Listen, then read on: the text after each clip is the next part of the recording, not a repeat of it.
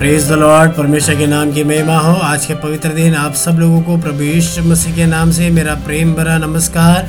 Daily devotion के 123वें episode में आप सब लोगों का स्वागत है। आशा करता हूँ परमेश्वर आपको संभाले हुए है और आपका दिन अच्छा जा रहा है और परमेश्वर की दया करुणा आपके साथ में है। और आज जो वचन परमेश्वर में देना चाहता है, वो है प्रेरितों के काम दसवा अध्याय बाईसवा वचन लिखा है उन्होंने कहा, कुर्नेलियो, सूबेदार जो धर्मी और परमेश्वर से डरने वाला और सारी यहूदी जाति में सुनाम मनुष्य है, उसने एक पवित्र स्वर्गदूत से निर्देश पाया है कि तुझे अपने घर बुलाकर तुझसे वचन सुने। पिछले दिनों मैंने आपसे कुर्नेलियोस के बारे में बोला था कि कैसे एक अन्य जाति व्यक्ति परमेश्वर से प्रार्थना करता है और परमेश्वर उसकी प्रार्थनाओं को सुनता है। आज मैं उस व्यक्ति के दो तीन क्वालिटीज के बारे में मैं आपको बताना चाहूँगा। कुर्नेलियोस जो सूबेदार है, उसके तीन क्वालिटीज के बारे में बोलूँगा। सबसे पहले लिखा हुआ है कुर्नेलियोस सूबेदार जो धर्मी था धर्मी होना एक क्वालिटी है। धर्मी होने का मतलब यह है, जो व्यक्ति परमेश्वर के वचन के अनुसार चलता है, उसे एक तरीके से धर्मी कहा जाता है। परमेश्वर के वचन के अनुसार चलना, उसकी आज्ञाओं को मानना, उसकी इच्छाओं को पूरा करना व्यक्ति की धार्मिकता को दिखाता है। धर्मी का मतलब धर्म का आचरण करना मात्र नहीं है, लेकिन उस प्रभु के, उस परमेश्वर के, उस यीशु मसीह के सिद्धांत के अनुसार चलना आपको धर्मी बनाता है, आज्ञाओं को मानना आपको धर्मी बनाता है। अगर इसी आधार पर अगर हम देखा है तो हम ये पाएँगे कि कुर्नेलियो जो सूबेदार था, जो अन्य जाति था, उसकी नंबर वन क्वालिटी ये थी, वो अन्य जाति ज़रूर था, लेकिन प्रभु यीशु मसीह के बताए हुए मार्गों पे वो चलता था, उसके बताए हुए शिक्षा के अनुसार वो अपना जीवन जीता था, और परमेश्वर का डर मानते हुए अपनी ज़िंदगी को बिता था। उसने अपने तरीके से ज़िंदगी को जीने को नहीं चुना, लेकिन उसने कहीं ना कहीं प्रभु के बारे में सुना और उसके अनुसार वो अपनी ज़िंदगी को जीता था। तो मेरे प्रिय भाइयों बहनों, नंबर वन चैलेंज आपके सामने ये है, हम जो विश्वासी कहलाते हैं, क्या हम परमेश्वर के वचन को अक्षरश मानते हैं? क्या हम परमेश्वर के आज्ञाओं के अनुसार अपनी ज़िंदगी को जीते हैं? या प्रभु यीशु मसीह ने जो शिक्षा हमें दी, क्या हम उसका पूरी तरीके से पालन करते हैं? क्या हम धर्मी की कैटेगरी में खड़े होते हैं? ये एक पहला प्रश्न मैं आपके साथ छोड़ता हूँ। दूसरा, वो परमेश्वर से डरने वाला व्यक्ति था। परमेश्वर से डरना, अर्थात वो डर का मतलब ये नहीं कि अगर मैंने परमेश्वर की आराधना नहीं किया, प्रार्थना नहीं किया तो परमेश्वर मुझसे क्रोधित हो जाएगा। डर, वो डर नहीं है। डर कर आपको परमेश्वर की आराधना नहीं करनी है।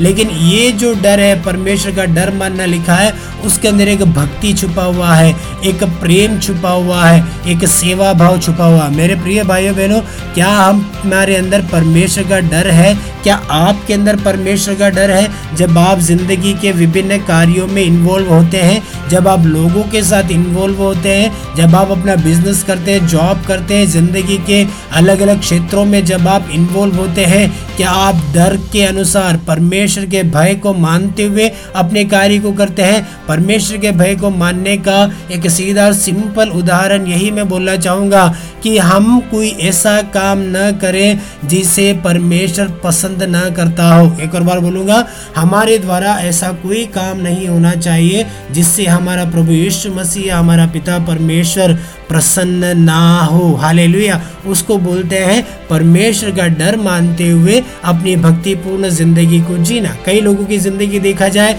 उन्हें न इंसानों का डर है, न परमेश्वर का डर है, न समाज का डर है, न सामाजिकता का डर है।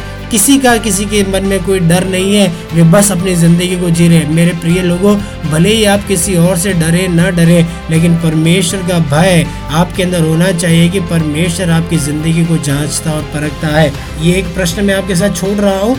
तीसरी क्वालिटी कि वह सारी यहूदी जाति में सुनाम मनुष्य था अन्य जाति व्यक्ति का नाम यहूदी जाति के लोगों के बीच में सुनाम था।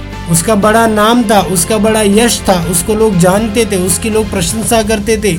उसके ऊपर दोष लगाने लायक कुछ नहीं था। लेकिन जमाना बदल गया है। अन्य जाति भले ही हो या अन्य विश्वास के भले ही हो लेकिन विश्वासियों की ज़िंदगी में भी कई बार दोषपूर्ण कार्य पाए जाते हैं, दोषपूर्ण क्रियाकलापों में वे पाए जाते हैं। ऐसी ऐसी हरकतें या ज़िंदगी वो जीते हैं जिसमें उनके ऊपर दोष लगाया जाता है। हाल इसलिए मेरे प्रिय भाइयों, तीन क्वालिटी एक्सप्लेन करने के लिए ज़्यादा समय नहीं है। समय की परिमिति के अंदर ही मैं समाप्त करना चाहूँगा। इसीलिए मैं आपको तीन चैलेंजेस आपके सामने देना चाहता हूँ। नंबर वन क्या हम कुर्नेलियस सूबेदार के समान धर्मी ज़िंदगी को जीते हैं? नंबर दो, कुर्नेलियस सूबेदार के समान क्या आप परमेश्वर के भय में ज़िंदगी को जीते हैं? नंबर तीन, क्या कुर्नेलियस सूबेदार के समान आपका सुनाम है, आपका अच्छा नाम है, आपका अच्छा यश है? कोई आपके ऊपर उंगली ना उठाने पाए आपके ऊपर कोई दोष न लगा लगाने पाए, क्या हम इस प्रकार की ज़िंदगी को जीते हैं? मैं ज़्यादा एक्सप्लेन यहाँ पर नहीं कर रहा,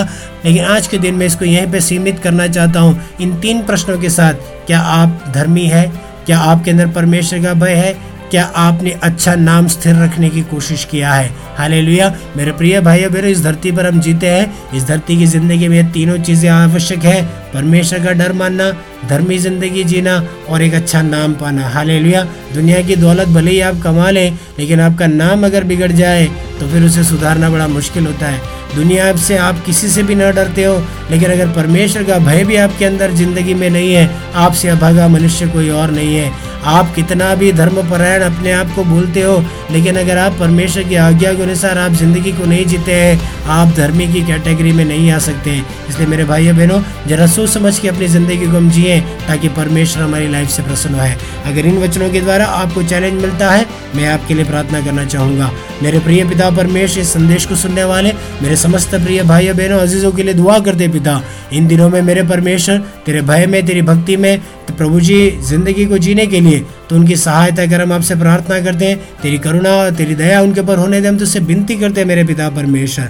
हाल लुया हर एक को तो आशीष दे, अनुग्रह दे, यीशु के नाम से हमें दुआ मांगते हैं। आमेन। और आज का दिन आपके लिए आशीषमय हो, मंगलमय हो। इसी प्रार्थना, कामना और अपेक्षा के साथ आप सब लोगों को एक और बार जय मसीह की एक धर्मी, परमेश्वर के भय में और सुनामी ज़िंदगी जीने के लिए परमेश्वर आपकी सहायता करने पाए आज का दिन आपके लिए शुभ हो।